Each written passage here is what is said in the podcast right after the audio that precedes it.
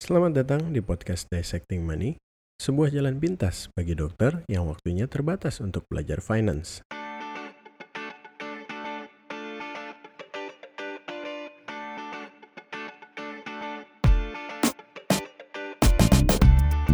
Pada kesempatan kali ini saya mau berbicara atau bercerita sedikit tentang apa yang harus dilakukan oleh mahasiswa kedokteran dalam hubungannya dengan finance dan investasi. Kenapa saya membahas ini? Karena ternyata cukup banyak di Twitter, maksud saya mahasiswa kedokteran di Twitter yang menanyakan hal itu gitu. Dok, saya masih preklinik. Dok, saya masih med medical student. Saya masih mahasiswa kedokteran kira-kira saya gimana caranya supaya bisa investasi. Jadi saya kira ini adalah suatu hal yang sangat baik untuk uh, mahasiswa kedokteran bisa ketemu uh, blog saya, bisa ketemu konten saya di Twitter. Karena saya berharap andai saja saya dulu pas mahasiswa kedokteran menemukan dan bisa belajar mengenai hal-hal seperti ini, finance dan investasi. Dan artinya itu sesuatu hal yang sangat baik untuk kalian yang yang masih mahasiswa kedokteran. Sehingga um, saya mau sharing sedikit lah. Saya bikin satu rekaman khusus untuk berpesan pada kalian mahasiswa kedokteran apa yang kira-kira bisa dilakukan.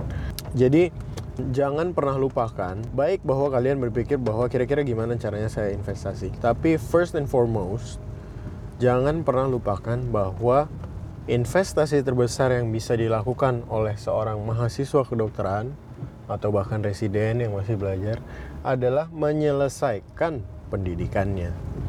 Jadi kamu berpikir investasi oke, okay. cuma jangan lupakan bottom line-nya adalah kamu itu sebenarnya sedang melakukan investasi terbesar di dalam hidupmu pada saat kamu belajar kedokteran.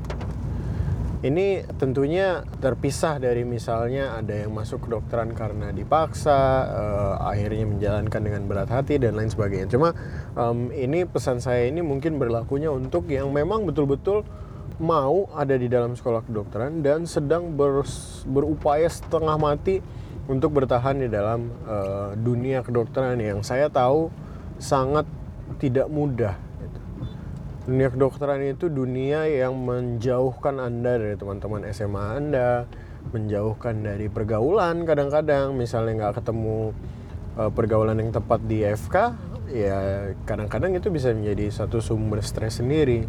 Belum lagi kenyataan pada saat tiba-tiba mulai koas, harus jaga, harus dibentak-bentak, harus menjadi istilah saya dan teman-teman sangkatan saya dulu harus jadi um, bottom of the food chain. Jadi kita di ujung mata rantai kehidupan. Artinya ini semua tidak mudah dan bagus kalian bisa berpikir oke okay, kira-kira mau investasi gimana. Tapi jangan lupakan pertama itu. Investasi terbesar kalian adalah menyelesaikan pendidikan kedokteran. Nah, kemudian oke, okay, masuk ke dalam kiat-kiat praktis yang dapat dilakukan untuk dapat berinvestasi. Dan seperti semua um, konten saya, seperti semua yang akan diajarkan oleh financial planner, sebenarnya jangan mulai dari investasi dulu. Yang bisa kamu lakukan mumpung kamu masih mahasiswa, masih belum banyak kegiatan yang uh, sifatnya adalah menyambung hidup lah ya istilahnya mencari uang untuk menghidupi uh, diri sendiri. Cobalah mulai melakukan uh, pencatatan. Jadi misalnya kamu punya uang jajan dari entah dari orang tua ataupun siapa pun yang membiayai kamu, apakah dari beasiswa, mulailah dengan mencatat setiap sen yang keluar dari dompet Anda. Dan dari yang sudah-sudah, biasanya pengalaman saya pencatatan ini nggak mudah. Gitu. Mau pakai aplikasi, mau pakai kertas dan bolpen, apa pun caranya biasanya tidak mudah. Menjaga konsistensinya tuh susah. Sehingga menurut saya rata-rata kalau anda bisa melakukannya selama tiga bulan konsisten, nah itu baru dibilang berhasil karena biasanya satu bulan oke, okay. bulan kedua mulai kendor, bulan ketiga udah stop. Jadi baru berhasil melakukan pencatatan pengeluaran eh, itu pada saat anda mulai bisa tiga bulan konsisten mencatat pengeluaran. Jadi sekecil apa pun pengeluaran itu harus dicatat. Bayar jajan uh, bagels, misalnya beli kopi, menyumbang ke eh, pengemis di jalan itu semuanya harus tercatat dan harus pada akhir bulan ya biasanya kita ketahui oh kita analisa lagi. Saya ini banyak pengeluarannya di mana sih? Baru biasanya kelihatan tuh. Kayak loh ini tanggal segini saya beli ini. Ngapain ya? Padahal sebenarnya saya kayaknya nggak nggak lapar-lapar amat nggak haus-haus amat gitu. Jadi itu salah satu hal yang utama yang bisa dilakukan adalah mencatat setiap pengeluaran. Yang kedua berlatihlah menabung.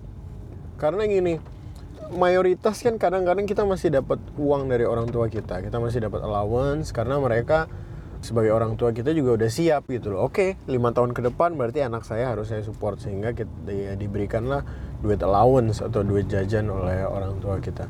Nah uang ini coba latihan untuk mulai jangan dihabiskan. Dan e, biasanya kita nabung itu pada saat mahasiswa justru untuk beli sesuatu gitu. Karena mau beli misalnya PS4 gitu misalnya atau yang baru mau keluar nih PS5 karena mau beli sepatu hype misalnya gitu. Jadi kita melakukan uh, aktivitas menabung itu justru untuk membeli sesuatu. Nah, maksud saya bukan itu gitu. Jadi maksud saya latihanlah menabung misalkan tetapkan persentase yang tetap untuk setiap bulan kalian mau menabung berapa. Dia boleh mulai dari 10%, kalau misalnya 20% lebih bagus lagi. Jadi setiap bulan kalian dapat allowance berapa, di awal langsung pisahkan persentase tersebut dari uang jajan Anda dan mulai belajar. Jadi nggak apa-apa tabungan investasinya ditaruh di tabungan aja nggak apa-apa karena untuk beli deposito belum cukup pasti minimalnya. Untuk beli reksadana bisa tapi kita nggak tahu caranya. Jadi latihan aja dulu disisihkan, kemudian pada saat bersamaan mulai kalau ada waktu lagi modulnya lagi lumayan santai lagi tidak harus belajar untuk ujian mulai baca-baca baik di internet baik di buku eh, buku-buku finance gitu. Karena um, hal ini mau nggak mau perlu dipelajari gitu. Dan saya sendiri melewati lima tahun proses S1 gitu ya S1 kedokteran ada tuh banyak buku-buku novel, buku-buku fiksi yang saya baca gitu. Dan memang seru sih saya menyelesaikan buku itu. Cuma alangkah baiknya kalau sesekali diselipkan baca bukunya finance gitu. Dan untuk yang pendengar setiap podcast ini tahu gitu bahwa saya itu dulu anti banget sama namanya buku finance karena aduh duniawi banget sih. Ini ngapain sih mikirin uang doang gitu. Padahal sebenarnya setelah saya baca, wah di dalam itu banyak sekali informasi-informasi yang tidak bisa didapatkan di di bahan lain lagi gitu. Nggak semua uh, bahan di internet memberitahukan hal ini. Sehingga itu betul-betul membuka saya dan ya kalau misalnya saya bisa ngomong ke diri saya waktu S1, saya akan suruh dia untuk beli sebanyak mungkin buku finance dan baca sebanyak mungkin buku finance. Dan isinya tidak semembosankan yang kita kira gitu. jadi mulailah belajar ketahuilah apa itu instrumen-instrumen investasi seperti deposito obligasi atau surat hutang. Mulailah belajar reksadana atau yang bahasa Inggris disebut mutual funds. Oh ya um, karena ngomong bahasa Inggris saya jadi ingat. Um, salah satu hal yang membuat dokter di Indonesia atau mahasiswa kedokteran di Indonesia itu sulit untuk belajar finance dari buku adalah karena memang kebanyakan buku finance yang bagus itu tidak diterjemahkan ke dalam bahasa Indonesia. Hanya satu atau dua buku yang bagus yang saya tahu diterjemahkan ke dalam bahasa Indonesia. Sehingga akan menjadi handicap untuk orang yang bahasa Inggrisnya tidak terlalu bagus gitu. Mungkin untuk untuk everyday conversation bisa, tapi untuk membaca sebuah buku dalam bahasa Inggris, saya kira itu butuh level pengetahuan bahasa Inggris yang sangat berbeda gitu. Itu cukup advance untuk bisa mengerti buku. Dan inilah hal, salah satu hal yang bikin saya membuat uh, blog dissecting money sendiri karena kalau misalnya nggak begini nanti kesian do, um, mereka yang pengetahuan bahasa Inggrisnya atau kemampuan bahasa Inggrisnya terbatas kesian sementara mereka harus perlu tahu gitu. dan itu yang mau saya bagikan jadi mulailah belajar. Kalau yang belum fasih membaca tulis bahasa Inggris, malah saya anjurkan untuk ambil les dulu. Karena yang namanya les bahasa itu nggak pernah ada ruginya. Pasti akan membawa hanya membawa keuntungan pada kalian dalam jangka panjangnya. Jadi itu tambahan satu lagi tuh bisa les bahasa Inggris atau les bahasa lain. Tapi untuk buku finance memang banyakkan buku bahasa Inggris. Jadi mulailah belajar. anggap dunia finance itu sama dengan dunia kedokteran. Jadi kamu belajar kedokteran berdasarkan textbook, tentunya finance juga harus berdasarkan textbook dong. Nah, jangan nanti tiba-tiba berharap lulus terus bisa atur duit atau ya udah deh nanti tanya orang tua aja gimana sih cara mereka atur duit. Uh, bagus kalau misalnya cara orang tuanya benar untuk nyari duit. Nah kalau misalnya ternyata selama ini cara orang tuanya juga salah, kan kita jadi akan masuk ke lubang yang sama. Gitu. Jadi ini uh, beberapa hal yang bisa dilakukan oleh seorang mahasiswa kedokteran. Selanjutnya kalau misalnya memang mau mulai, oke, okay, saya udah mulai baca, saya udah mulai mengerti, saya dananya juga udah mulai ditabung. Jika Anda mau mulai mengambil langkah terjun ke dalam dunia investasi, saran saya memang akan selalu mulailah dengan reksadana. Kenapa? Karena deposito itu dana untuk dana minimalnya terlalu besar. Obligasi rata-rata mahasiswa kedokteran mungkin belum punya rekening dana nasabah, belum punya NPWP dan lain sebagainya. Jadi um, menurut saya salah satu hal yang bisa dilakukan adalah mencari tahu apa itu reksadana dan ketahui dulu, uh, pahami dulu reksadana itu ada tiga macam reksadana money market, reksadana pendapatan tetap, sama reksadana saham. Dan seluruh buku finance bilang kalau masih muda nanti kalian masih akan bisa cari duit, ya cobalah reksadana saham aja karena imbal hasil atau returnnya itu paling tinggi di antara ketiganya. Walaupun kalau sudah dipelajari memang itu untuk uh, investor-investor yang risk profile-nya tinggi gitu. Jadi resiko investasinya agak tinggi. Tapi ingatlah bahwa reksadana itu adalah sebuah instrumen investasi untuk jangka panjang bukan sesuatu yang kalau misalnya mau ambil untung tahunan ya jangan ambil reksadana, ambillah semacam deposito atau obligasi. Tapi reksadana ini adalah alat untuk investasi jangka panjang, makanya menurut saya cocok untuk mahasiswa kedokteran. Karena apabila seorang ya, apabila Anda yang merupakan mahasiswa kedokteran sudah tahu apa itu compound interest atau bunga majemuk yang sebenarnya bisa dibaca di blog, boleh cari aja di blog dissectingmoney.com uh, artikelnya itu judulnya mengenal compound interest. Boleh baca di situ dan ketahuilah bahwa salah satu komponen terpenting di dalam rumus compound interest adalah waktu. Jadi kalau misalnya Anda adalah mahasiswa kedokteran masih umur 19, 20, 21 udah bisa naruh sejumlah dana di reksadana, bayangin nanti dalam 10 tahun, 15 tahun lagi kalau dibiarkan akan jadi sebesar apa gitu. Belum lagi kalau misalnya tiap bulan tabungannya rutin 10% sampai 20% misalnya dan semua itu masuk ke reksadana. Dalam 10 tahun misalnya nanti um, pada saat kalian lulus dokter spesialis misalnya sekolah lagi itu akan jadi compound interest sudah bekerja dan uang Anda akan sudah berkali-kali lipat gitu.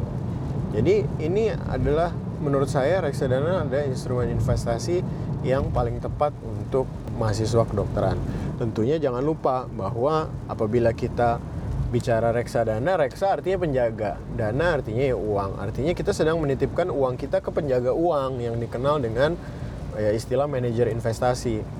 Nah ini jangan asal masuk, jadi harus mengerti cara masuk reksadana itu bagaimana, bagaimana cara memilih manajer investasinya, bagaimana tahu performance mereka bagaimana selama ini mereka akan memutar duit kita di mana yang bisa dilihat di file prospektus atau fun fact sheet namanya dan biasanya rata-rata di situs online broker-broker sekarang semuanya pasti menyediakan uh, fasilitas ini untuk mengunduh uh, prospektus dan fun fact sheet. Jadi harus pelajari itu. Belum lagi kita bicara masalah komisi atau fee. Masing-masing manajer investasi itu komisinya berapa kalau kita beli, kalau kita jual komisi maintenance mereka berapa gitu. karena kalau kita nggak mulai belajar itu nanti kita akan kemakan fee gitu. Harusnya bisa dapat return sekian persen pada saat kita mau jual atau mau keluar kita mau ambil dananya akan habis oleh persentase yang besar. Jadi kurang lebih uh, untuk mahasiswa kedokteran kalau mau mulai investasi reksadana harus tahu hal-hal yang saya sebutkan tadi berikutnya saya tidak akan pernah menganjurkan trading saham atau keluar masuk jual beli saham uh, untuk mahasiswa kedokteran. Kenapa? Karena ya menurut saya itu memang bukan investasi. Jangankan ke mahasiswa kedokteran, ke siapa pun, ke orang mana pun yang saya uh, ajak bicara, saya tidak akan pernah menganjurkan yang namanya trading saham. Dan saya bukan ngomong doang, karena saya pernah mempraktekannya dan menurut saya sih trading saham itu nggak akan ke mana-mana dan evidence base-nya juga demikian. Bisa didengar di podcast-podcast sebelumnya saya sangat anti dengan yang namanya trading saham. Apalagi untuk mahasiswa kedokteran nanti kalian mulai mempertaruhkan dana tabungan kalian um, psikologis kalian jadi terganggu karena mulai harus tahu harga saham harus um, mengawasi duit gitu. Akibatnya pasti ujung-ujungnya nanti pendidikan kedokteran kalian yang terganggu gitu. Padahal tadi di awal saya udah bilang bahwa itu investasi utamanya jadi kalau misalnya ada hal-hal lain yang mengganggu uh, investasi utama Anda yaitu pendidikan ya lebih baik nggak usah dilakukan gitu. Konsen aja ke investasi utamanya. Nah, apabila ada yang berpikir untuk oke, okay, kalau gitu sambil saya sekolah kedokteran boleh nggak saya cari side business gitu misalnya misalnya saya bikin blog kah atau saya bikin uh, usaha sama teman uh, modal segala macam. Oke, menurut saya bagus dan saya tidak akan mengubur mimpi anda kalau misalnya Anda punya ide yang sangat inovatif dan bisa dijadikan sebuah bisnis bersama dengan teman-teman Anda, nggak apa-apa, silakan aja dilakukan. Tapi saya ada satu pesan, yaitu jangan lupa bahwa bisnis itu adalah salah satu instrumen investasi yang paling advance. Jadi kalau misalnya kamu mencoba langsung menjalankan bisnis, kamu sebenarnya sedang lompat gitu. Kamu belajarnya nggak stepwise, nggak seperti misalnya penanganan nyeri sesuai dengan tangga WHO. Kamu lagi lompat nih, fasnya masih angka berapa, kamu udah lompat dengan obat yang lain. Sehingga um, secara kontekstual untuk seseorang belajar berinvestasi, saya kira nggak cocok. Dan apabila Anda melakukan uh, mencoba membangun sebuah bisnis, jangan pernah lupa bahwa bisnis itu akan perlu waktu, tenaga dan uang yang lebih banyak daripada kalau kita berinvestasi secara pasif. Misalnya pasif itu seperti apa? Contohnya ya tadi taruh di reksadana, diamkan untuk jangka panjang.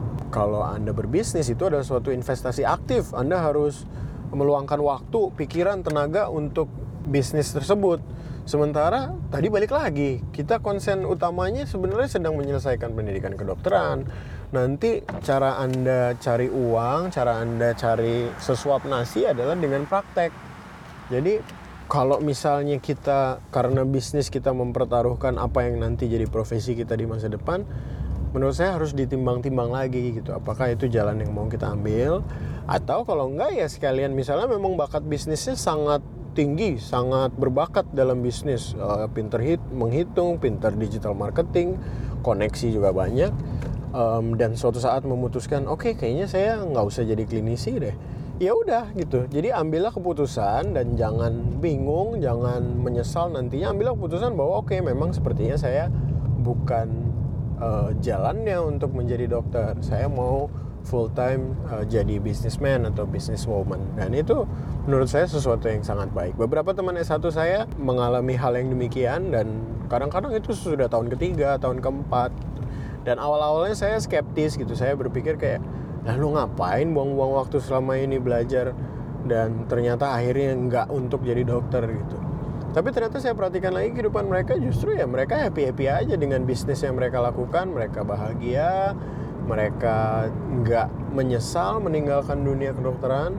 Toh yang nggak meninggalkan dunia kedokteran pun kadang belum tentu segitu happy-nya gitu.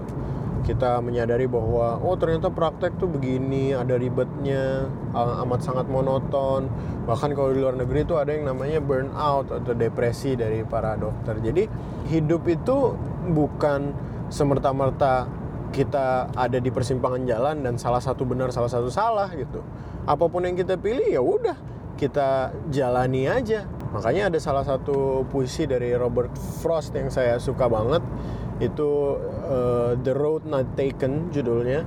Um, pada intinya di saya suka banget di akhir uh, penutup daripada puisi tersebut dia bilang gini bahwa pada akhirnya jalan yang saya tempuh mungkin adalah jalan yang tidak banyak diambil orang. Tapi faktanya dengan melalui jalan tersebut jalan tersebut sudah membentuk saya menjadi pribadi saya sekarang. Jadi sebenarnya nggak masalah kalian mau ambil di persimpangan jalan tersebut ambil jalan yang mana, tapi di ujungnya percayalah bahwa jalan itulah yang membuat anda menjadi siapa anda sekarang.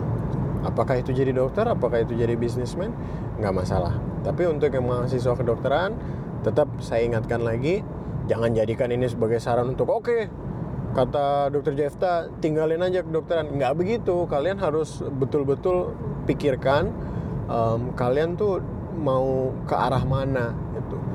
Investasinya saat mahasiswa kedokteran saya tadi kasih tahu tips-tips praktisnya kan memang memang cukup mudah untuk dilakukan dan bukan sesuatu yang sifatnya spekulatif, bukan sesuatu yang sifatnya aktif sampai menghabiskan waktu belajar kedokteran. Tapi um, yang saya berikan adalah tips-tips yang justru bisa dilakukan untuk mahasiswa kedokteran yang betul-betul ingin menyelesaikan pendidikan kedokterannya. Saya kira itu dulu yang bisa saya bagikan untuk teman-teman mahasiswa kedokteran. Saya tahu saya pernah ada di posisi kalian mungkin kalian menghadapi masalah mungkin kalian lagi bete karena dimarahin konsulen kalian lagi deg-degan mau presentasi kasus atau mau ujian atau misalnya ada yang stres karena gagal ujian. Saya pernah ada di posisi itu dan itu bisa menjadi sesuatu yang sangat stressful bisa membuat kita berpikir aduh saya ini pantas nggak sih jadi dokter? Tapi percayalah itu hanya sementara jadi jalanin aja. Setiap modul jalani aja. Kalau mengulang modul ya apa boleh buat jalani aja. Memangnya ada yang bilang bahwa kalau misalnya mengulang modul artinya kamu tidak bisa uh, mata pelajaran itu. Bahkan ada beberapa cerita teman saya yang justru karena mengulang modul dia jadi tertarik bagian tersebut dan akhirnya nanti sekolah spesialisnya adalah bagian yang dulu dia fail itu. Jadi sabar-sabar ingatlah bahwa semua penderitaanmu menjadi mahasiswa kedokteran itu nanti pada saat kamu udah jadi dokter atau dokter spesialis dan kamu lihat ke belakang itu adalah hal yang lucu banget itu adalah hal yang akan bikin kamu kayak aduh lucu banget ya bego banget ya gue dulu zaman itu lucu banget cerita kita jaga waktu itu nggak ngerti kasus ini sampai dimarahin segala macam lihat ke situ aja deh. Saya yakin suatu saat anda semua akan ketawa dengan pengalaman-pengalaman kalian yang lucu sebagai mahasiswa kedokteran. Push on jangan menyerah dan kalau misalnya mau mikir investasi ya silahkan belajar di blog saya di www.dissectingmoney.com kalau mau kontak Japri atau mau cerita tentang kesulitan sebagai mahasiswa kedokteran juga boleh kalau misalnya saya lagi ada waktu, pasti akan saya bales. Mudah-mudahan podcast ini membantu. See you di episode podcast berikutnya. Mudah-mudahan bermanfaat. Dan jangan lupa share podcast ini, share website www.dissectingmoney.com dan bagikan ke sejawat-sejawat atau mungkin yang berprofesi lain di luar sana juga boleh. Karena banyak saya yakin di luar sana yang bingung mau memulai investasi bagaimana, bagaimana cara mau mulai mengatur personal finance dan mereka nggak tahu harus mulai di mana. Jadi tolong apabila ini bermanfaat untuk Anda, tolong di-share ke orang-orang yang lain. Belajar finance itu tidak mesti rumit dan merepotkan. Jadi, kenapa nggak kita buat sederhana aja?